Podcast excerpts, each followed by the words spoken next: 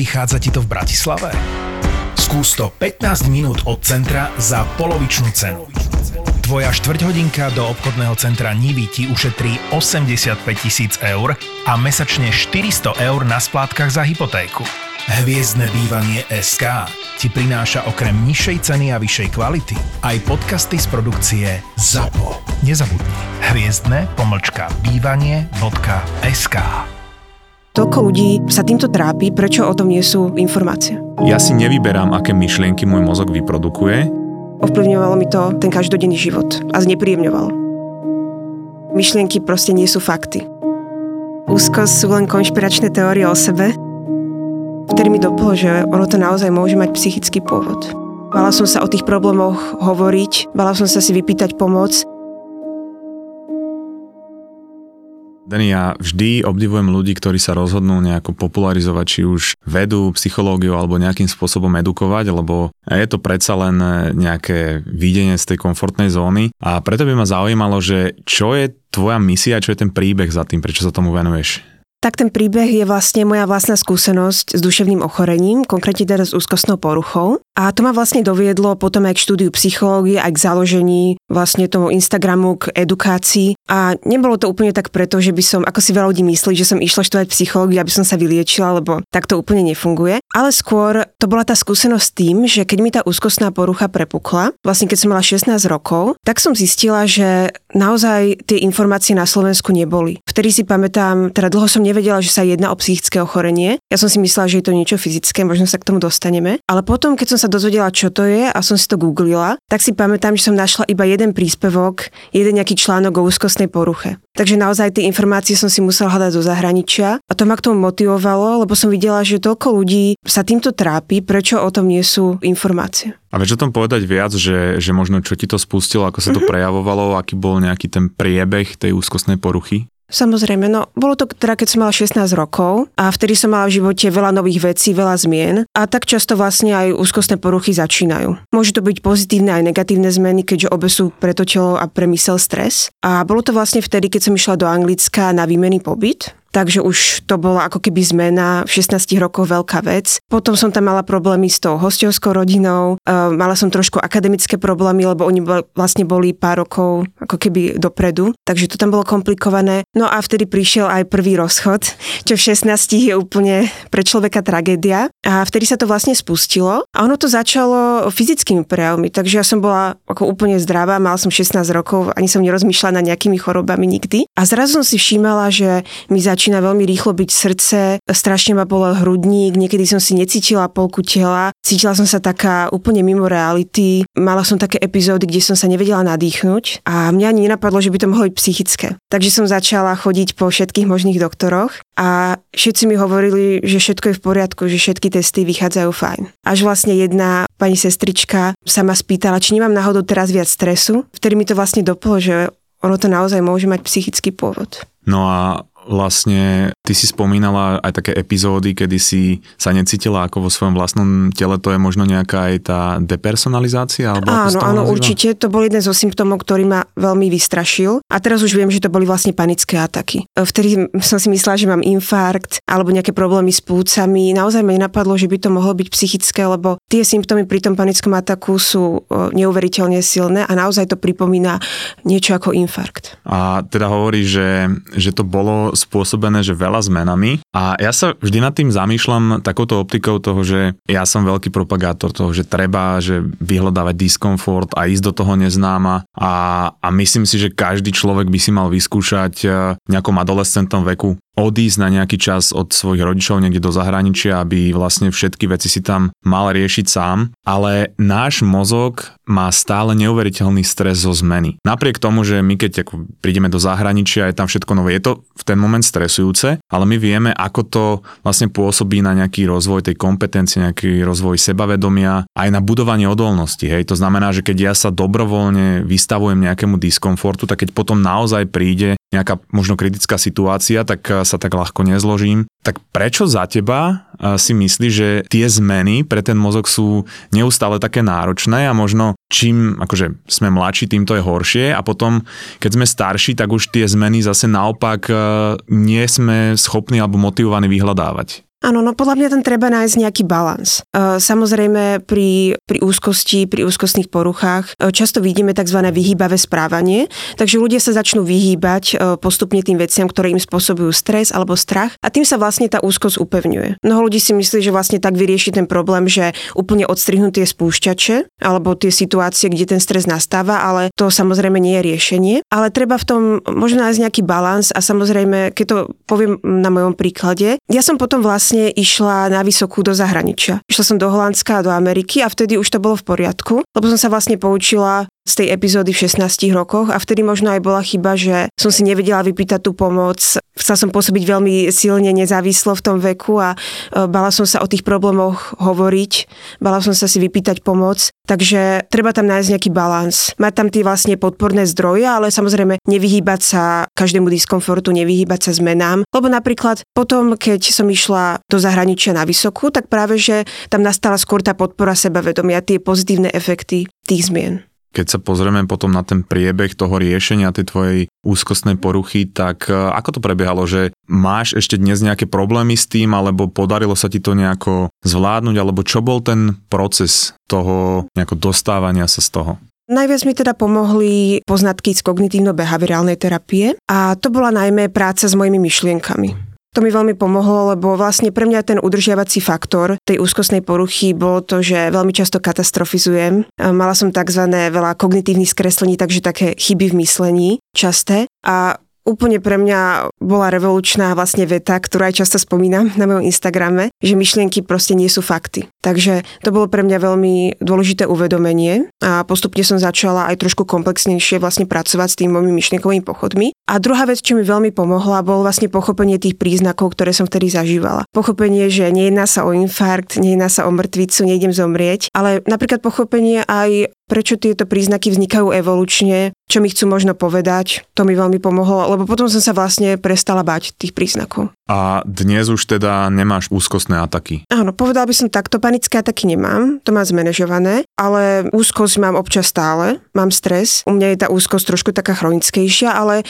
podarilo sa mi to zmanéžovať do takého bodu, že tá úzkosť mi len veľmi minimálne zasahuje do toho každodenného života a do toho, čo chcem robiť. Lebo ja moc nefandím takej tej toxickej pozitivite, alebo tomu, že teraz človek by nemal zažívať žiadny stres, žiadnu úzkosť, lebo to skôr ľuďom poškodí. A mne to veľmi poškodilo, keď som sa to snažila za každú cenu potlačiť a ešte som si pomaly nadávala, keď som mala stres. A pomohla mi naozaj tá akceptácia toho a pochopenie, že nejaká miera stresu, úzkosti je úplne normálna v ľudskej psychike aj v tej zdravej, ale skôr je to dôležité zmanéžovať tak, aby mi to nezabraňovalo žiť ten život, ako ho chcem žiť.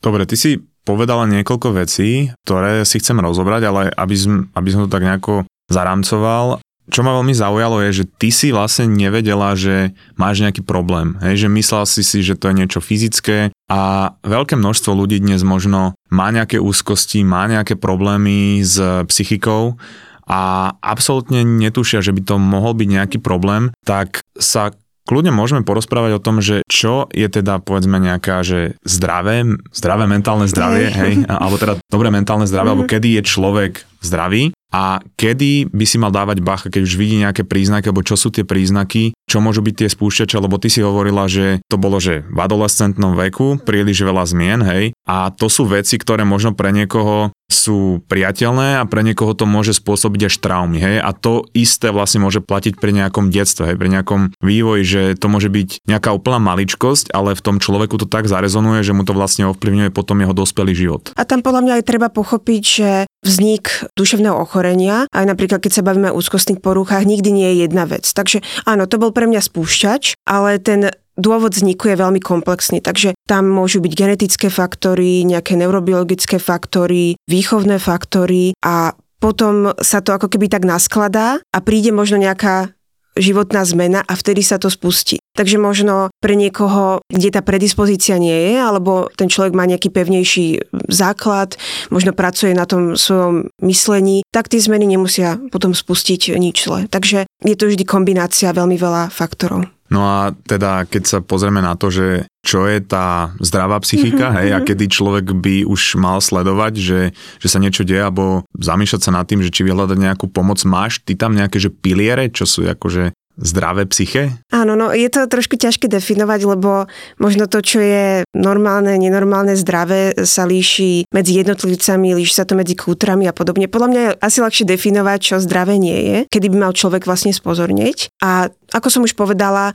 je úplne normálne prežívať negatívne emócie. Tomu sa nikto nevyhneme, je to úplne ako prirodzená časť ľudskej psychiky niekedy až nutná, ale problém nastáva vtedy, keď e, tieto nepríjemné emočné prejavy sa stanú chronické, trvajú dlhšiu dobu a hlavne keď človeku zasahujú do toho každodenného života. Takže ovplyvňujú napríklad fyzické zdravie, spánok, vzťahy, prácu. Takže nejak to zasahuje do toho každodenného života a nejako to významne toho človeka limituje. To znamená, že ja neviem, je už tam nejaký dlhodobejší stres. Hej. Ja si pamätám, na minulý rok e, som mal takú, nie že epizódu, ale bolo to také obdobie, kedy bolo toho stresu naozaj veľa. A ja som vtedy vlastne, teraz už si monitorujem spánok, aj mám e, prsteň vlastne na monitorovanie a vtedy som mal taký režim, že vlastne ja som vedel, že je spánok dôležitý a ja som si myslel, že mám akože kvalitný spánok a ja som e, vždy zaspával s tým, že čo všetko som vlastne nepostíhal, čo mám ešte dorobiť, čo všetko ma čaká. Ja som zaspal normálne, ja neviem, o 11. večer a o 2. ráno som sa zobudil a okamžite ako som sa zobudil, tak ja ako keby som bol úplne vyspaný, prebratý a som mohol ísť pracovať a ja už som nedokázal zaspať. Hej. A v hlave mi stále išlo, že čo všetko treba na ďalší deň urobiť, čo ma čaká a už som mal taký pocit, že už strácam čas teraz tým ležením v tej posteli a tak nejako Dlhšie som potom s tým bojoval a po novom roku som si dal taký, taký oddych na Cypre, aj tam som išiel dorobiť knihu a vlastne tento rok už ten spánok je, je výrazne ako kvalitnejší, už normálne, že spím celú noc, ale že toto môže byť aj jeden z prejavov, hej, že, že proste človek sa ráno zobudí je úplne rozbitý alebo je viacej podráždený v tých každodenných situáciách. Áno, áno, áno. A tam potom to môže mať taký efekt, že napríklad tá podráždenosť môže človeku ovplyvňovať sociálne vzťahy, alebo spánok, alebo tie emočné prejavy môžu ovplyvňovať produktivitu, respektíve aj čo som hovorila o tom vyhýbaní. Takže človek sa kvôli tomu, kvôli tej obrovskej úzkosti začne vyhýbať veciam, ktoré kedysi napríklad nespôsobovali problém. Ja napríklad som mala neviem, problém cestovať lietadlom. Keď som išla z Holandska, tak som radšej úplne iracionálne išla autobusom, ktorý išiel asi 23 hodín. Taká silná tá úzkosť bola. Takže naozaj ovplyvňovalo mi to dlho ten každodenný život a znepríjemňoval konkrétne si mala nejaký problém s lietadlom, alebo to bolo vlastne s tým, že si mala tú úzkostnú poruchu? Áno, aj, aj. Aj som sa bála toho lietadla, ale aj tam mi zvykli vlastne sa spustiť tie panické ataky, takže, takže som sa toho dlho veľmi bála, ale to už som prekonala, takže dnes lietam v poriadku. Nie je to stále moja obľúbená činnosť, ale už sa tomu nevyhýbam. Musíš ísť do prvej triedy. Nech to, to by asi pomohlo, hej. All inclusive.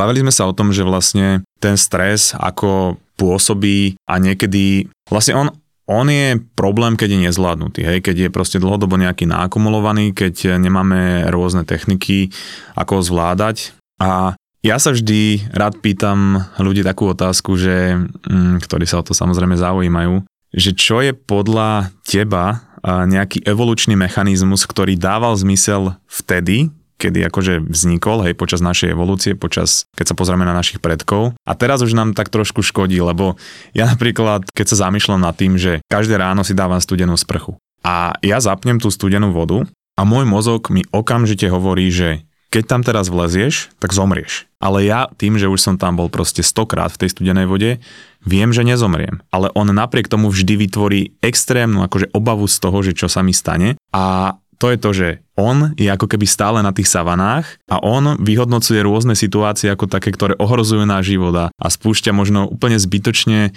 veľkú stresovú reakciu. A už potom nie je problém to, že, že OK, že ten stres príde, je potom skôr problém to, ako my nad ním uvažujeme a ako ho možno nevieme spracovávať. No, pre mňa bolo veľmi dôležité to evolučné pochopenie vlastne tej úzkosti, tých panických atakov a toho, čo sa mi deje. Lebo naozaj mne pomohlo to si uvedomiť, že to telo mi v tej chvíli nechce zle. Ne, že to nie je žiadna, žiadna choroba, e, žiadny infarkt, ale to telo cíti, že, že som v nejakom nebezpečí a ten mozog nevie odhadnúť, či to nebezpečie je reálne. Ono si asi myslí, že ja idem utekať od nejakého tigra a preto tam vlastne aktivuje ten stres, spustí tam vlastne ten nervový systém, tak aby ma ochránilo. Takže pochopila som, že všetky tie prejavy boli preto, aby mi to telo pomohlo. Takže napríklad aj to stiahovanie hrudníka, bolesť na hrudníku bolo preto, lebo sa mi napli všetky svaly, lebo to telo si možno myslelo, že idem bojovať s nejakým kmeňom. Veľa ľudí má napríklad um, pri úzkosti problémy s trávením. To je preto, lebo vlastne vtedy telo to trávenie vypne alebo spomalí, pretože mu to vtedy nepríde dôležité a chce zmobilizovať všetky ostatné funkcie. Taktiež to búšenie srdca, je tam teda zvýšenie srdečnej aktivity, aby vlastne to telo pomohlo človeku buď teda utiec alebo sa popiť. No ale samozrejme v dnešnej dobe, keď máme stres z práce, hej, sedíme niekde za počítačom, máme stres toho, že je, že je zápcha, sedíme v aute, tak to telo nemá možnosť vlastne túto stresovú aktiváciu využiť. Nevieme to teraz vybehať, nevieme to produktívne použiť, ale sedíme tam, zažívame ten stres, zažívame tie staré evolučné fyzické reakcie a už vo veľa situáciách v dnešnej dobe to úplne nedáva zmysel, ale tie reakcie tam, tam stále sú. Je to pre mňa akože také zvláštne, že aj to, aký má stres dopad na naše telo, vlastne ovplyvňuje, že ako nad nimi premýšľame, hej. Lebo keď sa pozrieme aj na to, ako funguje vlastne v tele dopamín, hej, tak uh, existuje niečo, čo sa nazýva, že reward prediction error, to znamená, že ja keď uh, predpokladám, že niečo bude mega dobré, hej, že mám v peňaženke, ja neviem, že 20 eur a otvorím peňaženku a je tam nula, tak e, vlastne podľa mojich očakávaní nesplňajú realitu a preto dopamín ide pod základnú hladinu. Cítime sa horšie, hej. Vlastne upravuje to, ako sa my cítime. Upravuje to, aká je naša realita versus očakávania. Keď tam je namiesto toho 100 eur, tak ja žijem v lepšej realite, než som si myslel, ide hore. Čiže to, čo my predpokladáme, to vplýva na našu fyziológiu, hej? A my keď predpokladáme, že stres nám bude škodiť, No tak samozrejme, že stres vtedy naozaj škodí. Sú štúdie, ktoré ukazujú, že keď my sa naozaj bojíme stresu, tak oveľa viacej sa nám stiahujú aj tie cievy, oveľa viacej adrenalínu ide do toho tela, dlhšie trvá, kým sa ten adrenalín vyplaví a na druhej strane, zase, keď my vieme, ako funguje dopamín, hej, ako funguje adrenalín, že vlastne zbystruje našu mysel, sme viacej ostražití, tak keď ho vieme využívať v náš prospech, ako ja vždy hovorím, že výšku som vlastne prešiel tým, že som využíval stres ako svoju superschopnosť, že vlastne za 3 týždne som sa dokázal naučiť celý semester, lebo som bol v strese, tak my ho naozaj vieme ako keby používať ako ten nástroj. A preto je zvláštne, že, že v každej oblasti sa nejakým spôsobom ten stres snažíme demonizovať. Vlastne hovoríme o tom, že ako škodí. A mne tam chýba to slovíčko, že je chronický stres, dlhodobý, nezvládnutý stres. Presne tak aj mne, lebo často sa stretávam s tým, že ľudia majú aj ešte väčšie problémy s tou úzkosťou, lebo si prečítali v médiách nejaké články, ktoré nie sú komplexné a neukazujú tú komplexitu toho stresu správne, že vlastne stres je najhorší, je to najväčší zabijak a začnú ten stres potláčať, začnú si za ňo nadávať, ale to spôsobí, že sa vystresujú vlastne z toho stresu, takže konec koncov majú stres vyšší. A naozaj tie, tie výskumy, o ktorých sa hovoril, sú veľmi zaujímavé. Viem, že boli robené napríklad na zdravotníkoch počas o, vlastne covidu a tam sa ukázalo, že, že zdravotníci, ktorí ten stres vnímali pozitívne alebo neutrálne, tak nemali potom vlastne tie negatívne dopady vlastne z tej, z tej práce, ktoré vtedy mali naozaj veľa a zažívali veľký stres. Keď sa pozrieme potom na to, že vlastne dlhodobý stres dokáže zastaviť alebo spomaliť to trávenie.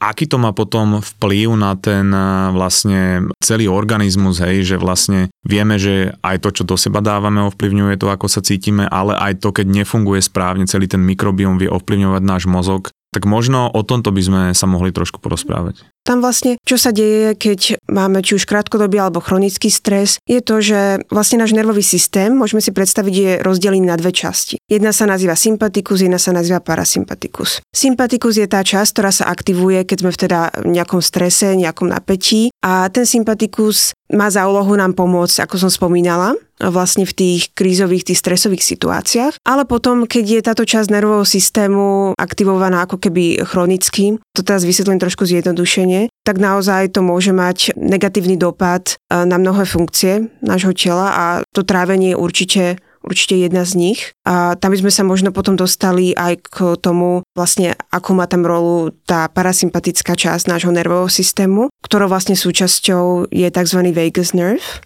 Aby som to tiež vysvetlila zjednodušene, je to vlastne veľmi dlhý nerv, ktorý ide z nášho mozgu až do čreva a funguje ako keby ako taká obojstranná komunikácia medzi našim mozgom a črevom. Čo je vlastne možno zaujímavé na tom vagus nerve je to, že on sa vlastne upína na viacero orgánov, kde z mozgu áno. a my si myslíme, že vlastne to, ako sa cítime, alebo teda emócie, vytvára to, čo sa vlastne deje okolo nás, nejaké situácie. Ale ako to aj pekne vysvetlil Andrew Huberman v Huberman Lab podcaste, on hovorí, že my vlastne reagujeme, alebo teda podvedome reagujeme na to, čo sa deje tým, že sa nám zmení dýchanie, zmení sa nám trávenie, zmení sa nám tlkot srdca a to ako keby putuje cez ten vagus nerve komunikáciou do mozgu a mozog potom vlastne produkuje nejaké neurotransmitery typu, ja neviem, dopamín, serotonín, aj kortizol, adrenalín a to vytvára vlastne to, ako sa cítime. Čiže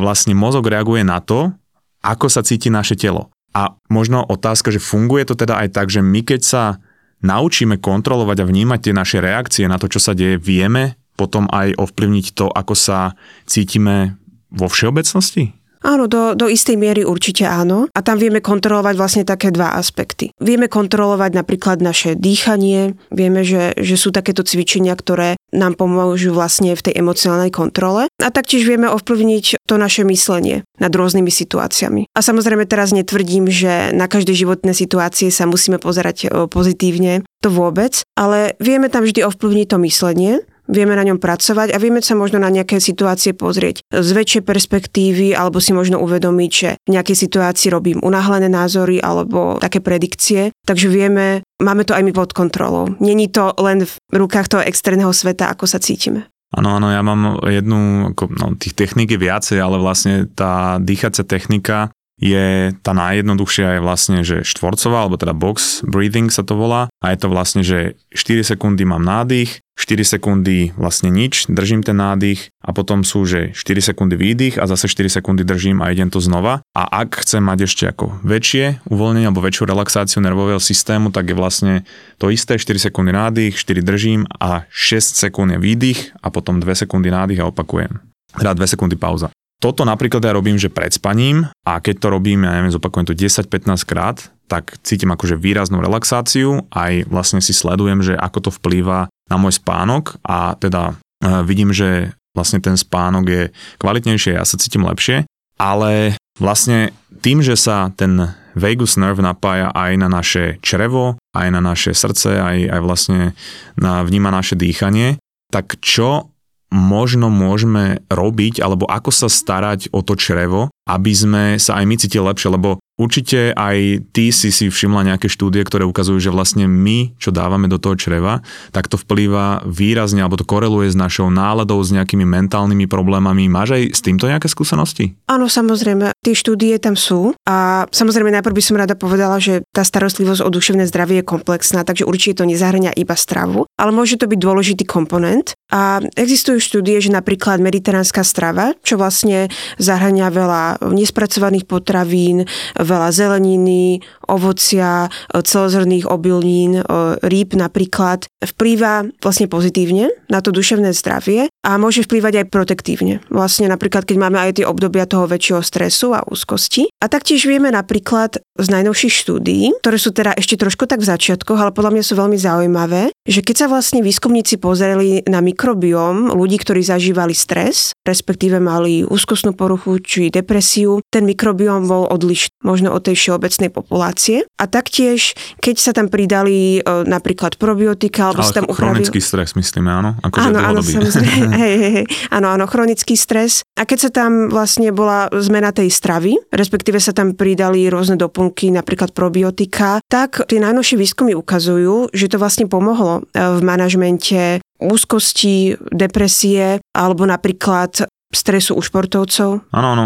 vlastne sú to pokiaľ sa ne, nemýlim, veľmi dôležité sú tam tuky a po prípade nejaká, pokiaľ nie je dostatok rýb, tak suplementácia omega-3 masných kyselín. Ale čo sa týka ešte vlastne celkového možno toho dopadu na to mentálne zdravie a v súvislosti s tým mikrobiomom, tak ja by som ešte dodal, že veľkú úlohu tam zohráva alkohol, pretože alkohol zabíja vlastne baktérie, ktoré máme v čreve a on ako tak celkovo, hej, kedysi sa pil alkohol, pretože zabíjal vlastne vo vode tie baktérie a vírusy, ale on to isté robí v našom čreve a on zabíja aj tie dobré, aj tie zlé lenže nám tam zostáva nestravená strava, čiže na chvíľu alebo na určité obdobie sa tam vedia premnožiť tie zlé baktérie z tej nestravenej stravy. A dlhodobá konzumácia alkoholu, alebo teda častejšia konzumácia alkoholu vie dosť e, negatívne vplývať vlastne na nejaké zdravie toho mikrobiomu aj na duševné zdravie a alkohol je spôsob, ako veľa ľudí e, si rieši úzkosť. Najmä vieme zo štúdií, že sociálnu úzkosť veľa ľudí vlastne rieši alkoholom. A treba si uvedomiť, že áno, človek tam možno zažije to veľmi krátkodobé uvoľnenie, krátkodobú pomoc e, vlastne e, s tou úzkosťou, ale ten dlhodobý vplyv alkoholu na duševné zdravie samozrejme nie je dobrý a už na ďalší deň vieme, že sa tá úzkosť zvyšuje. Človek tam naozaj cíti len to veľmi krátkodobé uvoľnenie a navyše sa potom človeku nikdy nevybuduje vlastne to sebavedomie, že vie tie náročné situácie zvládať sám a vlastne potom sa spolieha na ten, na ten alkohol. Takže je to dôležitá téma, lebo naozaj veľa ľudí s úzkosťou. Vieme aj zo štúdií, že najmä muži zvyknú ten stres, úzkosť riešiť alkoholom a nie je to dobrá cesta.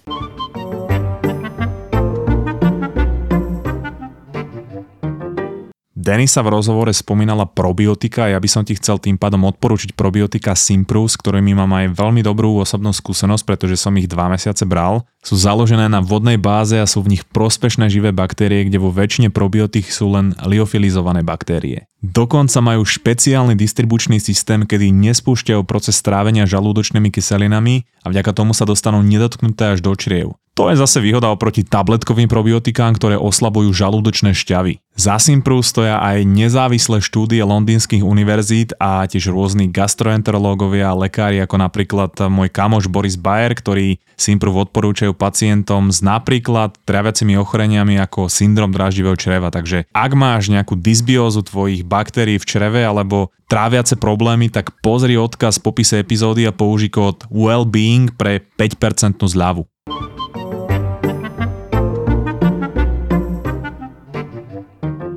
Ja to vidím aj, aj tento rok, lebo tento rok e, ja abstinujem, teda respektíve abstinujem od, myslím si, že decembra minulého roka, lebo mal som už aj zdravotné problémy a ja som teda akože od 15 e, dosť veľa pil. A ja som si vlastne prešiel takým tým obdobím, že dobre, tak budú dva, dva mesiace, tri mesiace, mali sme suchý február a vlastne v marci sme mali liveku, live nahrávanie podcastu v Košiciach.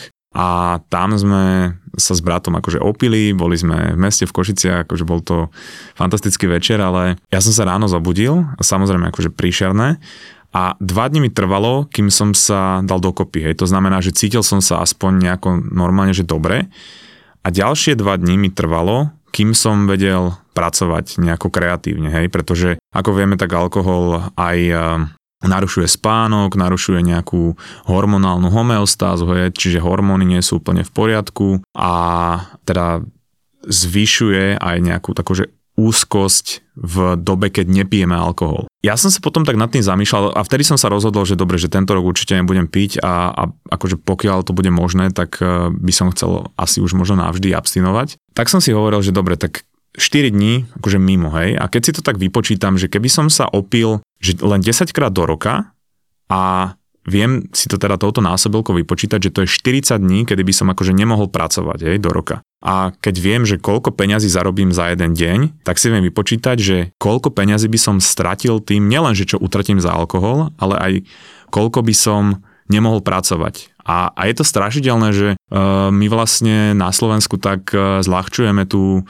tému toho alkoholu a, a možno sa nad tým takto vôbec nezamýšľame, že, že čo všetko strácame. Áno, to je zaujímavé. A keď si hovorila o tej kreativite, e, tak napríklad veľa ľudí si myslí, že alkohol mi pomôže s kreativitou. Ako keby majú tie pozitívne, pozitívne vnímanie toho alkoholu alebo tých jeho benefitov. Pritom to vôbec nemusí byť tak.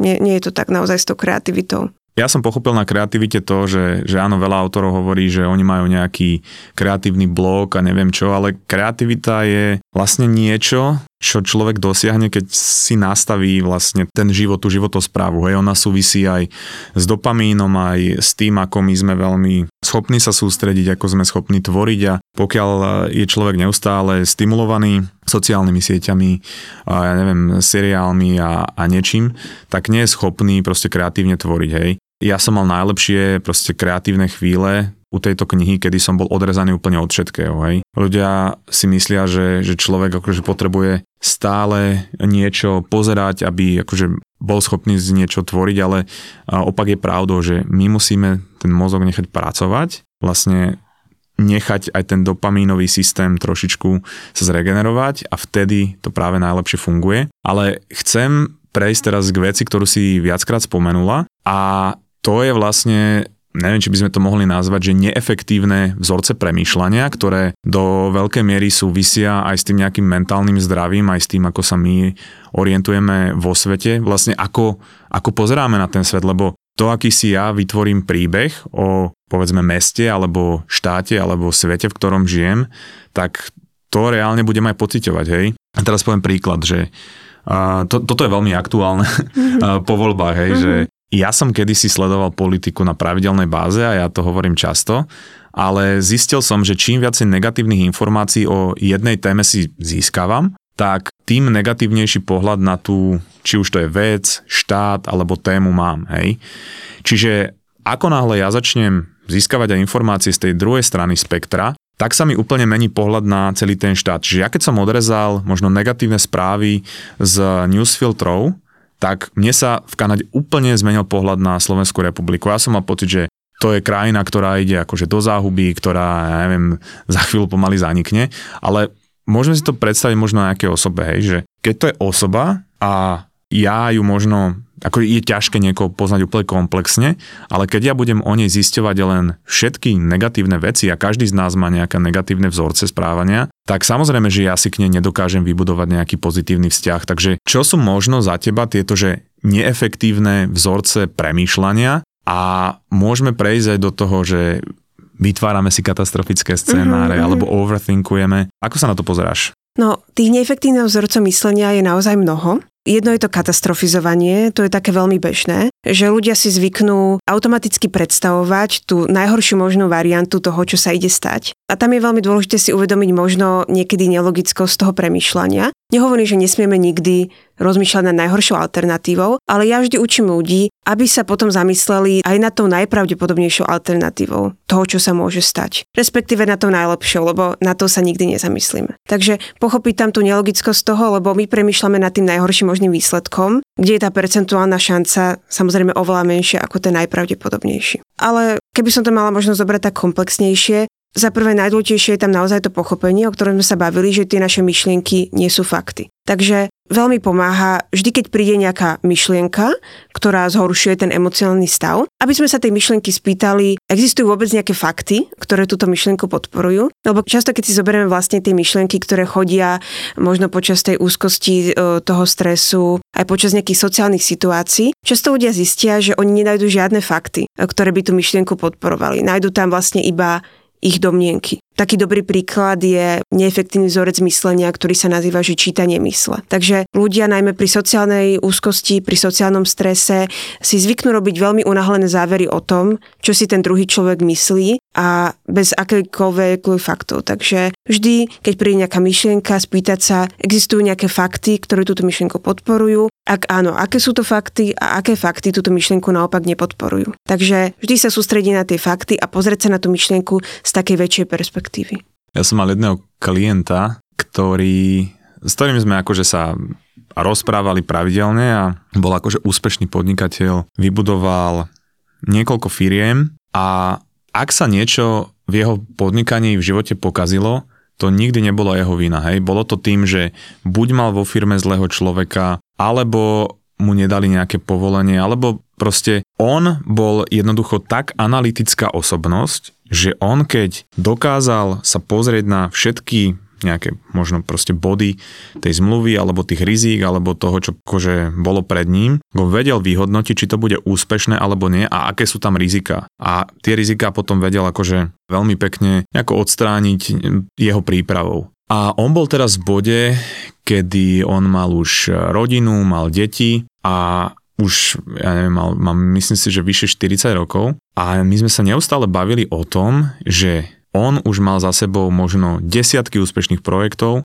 a on mal stále čím ďalej tým viac narastajúci strach z toho, že čo sa stane, keď tento projekt padne. Hej, on absolútne si vytváral také tie nereálne katastrofické scénáre a my sme sa často o tomto bavili a ja hovorím, že dobre, ale že čo teraz akože ti dáva ten pocit, že sa to môže stať. A on, on sa pozeral na to, že on má tú rodinu, on má tie deti a že ako ich môže ohroziť to, keby to spadlo. Hej? Napriek tomu, že, že mal rad úspešných projektov. Takže že čím to možno môže byť toto, že, že človeku prichádzajú neustále takéto, takéto myšlienky? No môžu sú tam uh, také dva aspekty. Jeden aspekt je, že náš mozog uh, sa oveľa viac sústredí a oveľa dôležitejšie vyhodnocuje nejaké negatívne situácie v našom živote. A to samozrejme má aj ten evolučný pôvod, že možno by sme ako ľudstvo dlho neprežili, keby sme sa sústredili na to pozitívne. Ale často sa stretávam u ľudí, že stane sa im napríklad jedna negatívna situácia, jedenkrát sa im niečo nepodarí v práci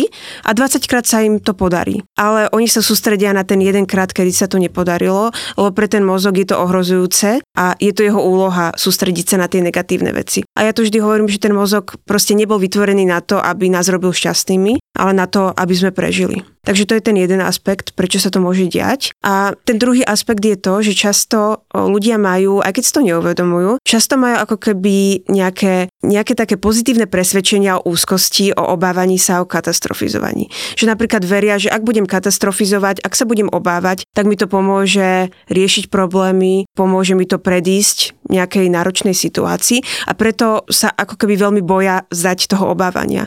A toto je veľmi časté, je to tiež niečo, s čím doteraz ja bojujem, ale tam pomáha často aj to uvedomenie, že to pasívne obávanie sa a orfinkovanie nám väčšinou nepomôže tie problémy vyriešiť, ale mali by sme sa sústrediť na tie aktívne riešenia tých problémov. V akej oblasti s tým bojuješ ty? Akože tak všeobecne, alebo máš nejaké konkrétne oblasti? Vo všeobecnosti, že vlastne tými rokmi, ako bola tá úzkosť chronická, tak tam sa veľa ľudí stane to, že oni sa veľmi, veľmi obávajú napríklad pred nejakou udalosťou, povedzme si pred prezentáciou, tá prezentácia dopadne dobre. A ten mozog si ako keby zapamätá, že aha, takže to obávanie mi pomohlo preto, aby, aby sa nestala vlastne tá katastrofa. A takto sa vytvorí u niektorých ľudí to spojenie v mozgu, že potom oni majú ako keby problém to obávanie zastaviť, alebo sa boja neobávať e, pred nejakou udalosťou. Lebo ten mozog si vytvorí ako keby nejakú pozitívnu spojitosť medzi obávaním sa a napríklad úspechom alebo nejakým dobrým výsledkom situácie. To je veľmi zaujímavé pre mňa, e, že ako ten mozog dokáže produkovať také množstvo myšlienok a ja teda sa čím ďalej tým viac intenzívnejšie zaoberám aj e, meditáciami a takýmito vlastne vecami, ktoré možno trošku súvisia aj s buddhizmom. A e, robím to prostredníctvom Sema Harrisa, neviem či poznáš, tak on má aplikáciu Waking Up, kde má akože krásnu teóriu a to nie je nič ako náboženské, on je neurovedec, ktorý dlhé roky práve že proti náboženstvám bojoval. Jeden z najznámejších ateistov, alebo možno antiteistov by som povedal. A on hovorí krásnu vec, ktorá mi vždy proste napadne, keď e, sa ja stratím nejak vo svojich ako negatívnych myšlienkach, že predstav si, koľko utrpenia vzniká v človeku, pretože sa identifikuje s myšlienkou, ktorú on sám nevytvoril. Ja si nevyberám, aké myšlienky môj mozog vyprodukuje, ale ja si vyberám sa s nimi identifikovať. Hej. To znamená, že keď ja napríklad myslím na to, že, že mám mať teraz e, s Deniskou rozhovor, hej, a môj mozog spoje, že no a teraz si predstav, že absolútne dostaneš okno, že budeš mať brain fog, že uh, nebudeš vedieť, čo povedať a, a zrazu nad tým začnem premýšľať, že Ježiš Maria a mňa prepadne stres, hej, vyvolá to proste celú kaskádu a zrazu som vystresovaný, zrazu už môžem dostať okno, hej, a, alebo sa to stane počas toho rozhovoru, hej, že sa človek zasekne, alebo na pódiu, alebo pri pohovore. A to je iba tým, že náš mozog nám dal ponuku nejakú a my sme sa ju rozhodli prijať. Preto je pre mňa ako veľké prekvapenie, že keď sa s niekým bavím o tom, že sa snažím ako pomocou meditácie trénovať svoju mysel, tak to je ako keby to bolo niečo zvláštne, hej, že to je niečo nové, ale pritom to je v tejto kultúre vyše ako tisíc rok, tisíc, nie, to je akože 3000 rokov dokonca, hej. A my všetci vieme, aké to je mať nevytrenovanú mysel, pretože sa neustále s tými myšlienkami stotožňujeme, ale pozrieť sa len na tú myšlienku a povedať si, že OK, ja som si to nevybral, nechám to ísť, tak to je niečo vlastne, alebo to je jeden z aspektov meditácie, ktorým sa to snaží človek dosiahnuť, alebo ktorým to môže dosiahnuť. Pozeráš sa na toto aj ty, na túto oblasť práce s myšlienkami? Určite áno. Ja tam využívam viacero tých aspektov. Jedna je teda priame challengeovanie tých myšlienok, o ktorých sme sa bavili, že či sú to fakty, nie sú to fakty, ale zároveň aj ľuďom vždy pripomínam, že my sa nemusíme teraz každou tou myšlienkou zaoberať, nemusíme si testovať, či je pravdivá, nie je pravdivá.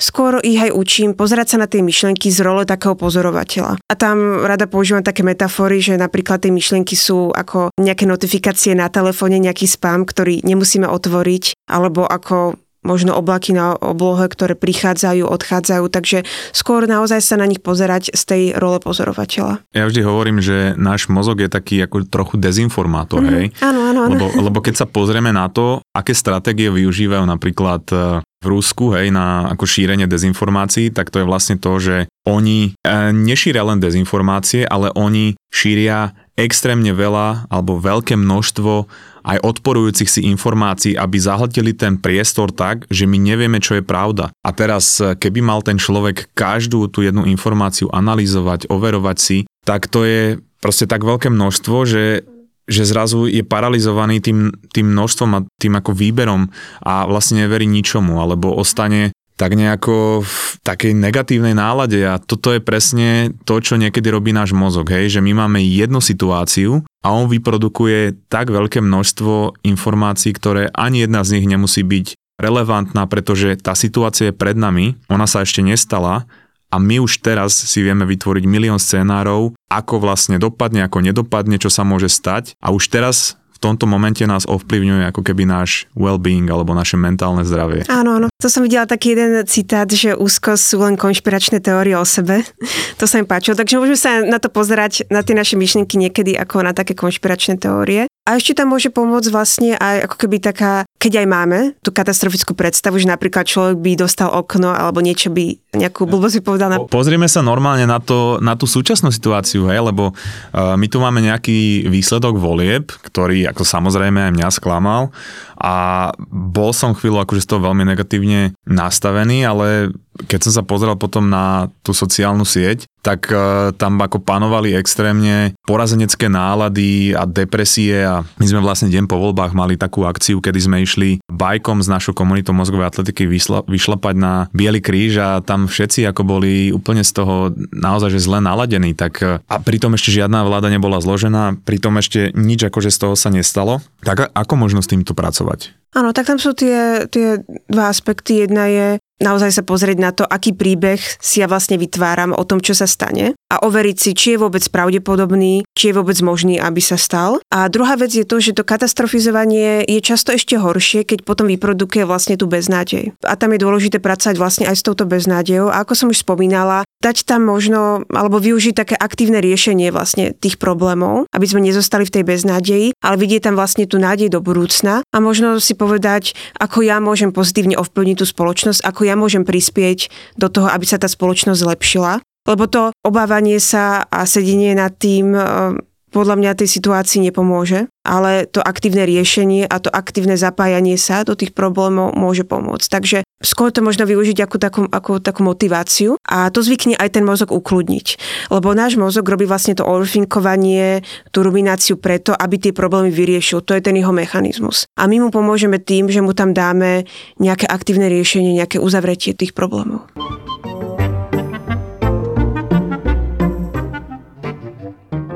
Bonusovú časť našej konverzácie s Denisou nájdeš v premium sekcii našej apky Toldo, kde sa bavíme o sociálnych sieťach a o dopade na naše mentálne zdravie a aký pohľad má na to psychológ. Denis sa tiež rozpráva o dopade štúdia v zahraničí v Amerike na jej rozvoja a na nejakú psychiku, aké to tam bolo. Zároveň v minulotýždňovej epizóde dávam 25% zľavu na moju knihu a pozývam nákrz mojej knihy, ktorá je výhradne pre mojich blízkych a pre ľudí, ktorí nás podporujú na Tolde malou sumou, čím nám umožňujú sa venovať podcastu na full time. Čiže ak máš záujem o bonus každý týždeň a iné benefity, odkaz na naše Toldo nájdeš v popise epizódy.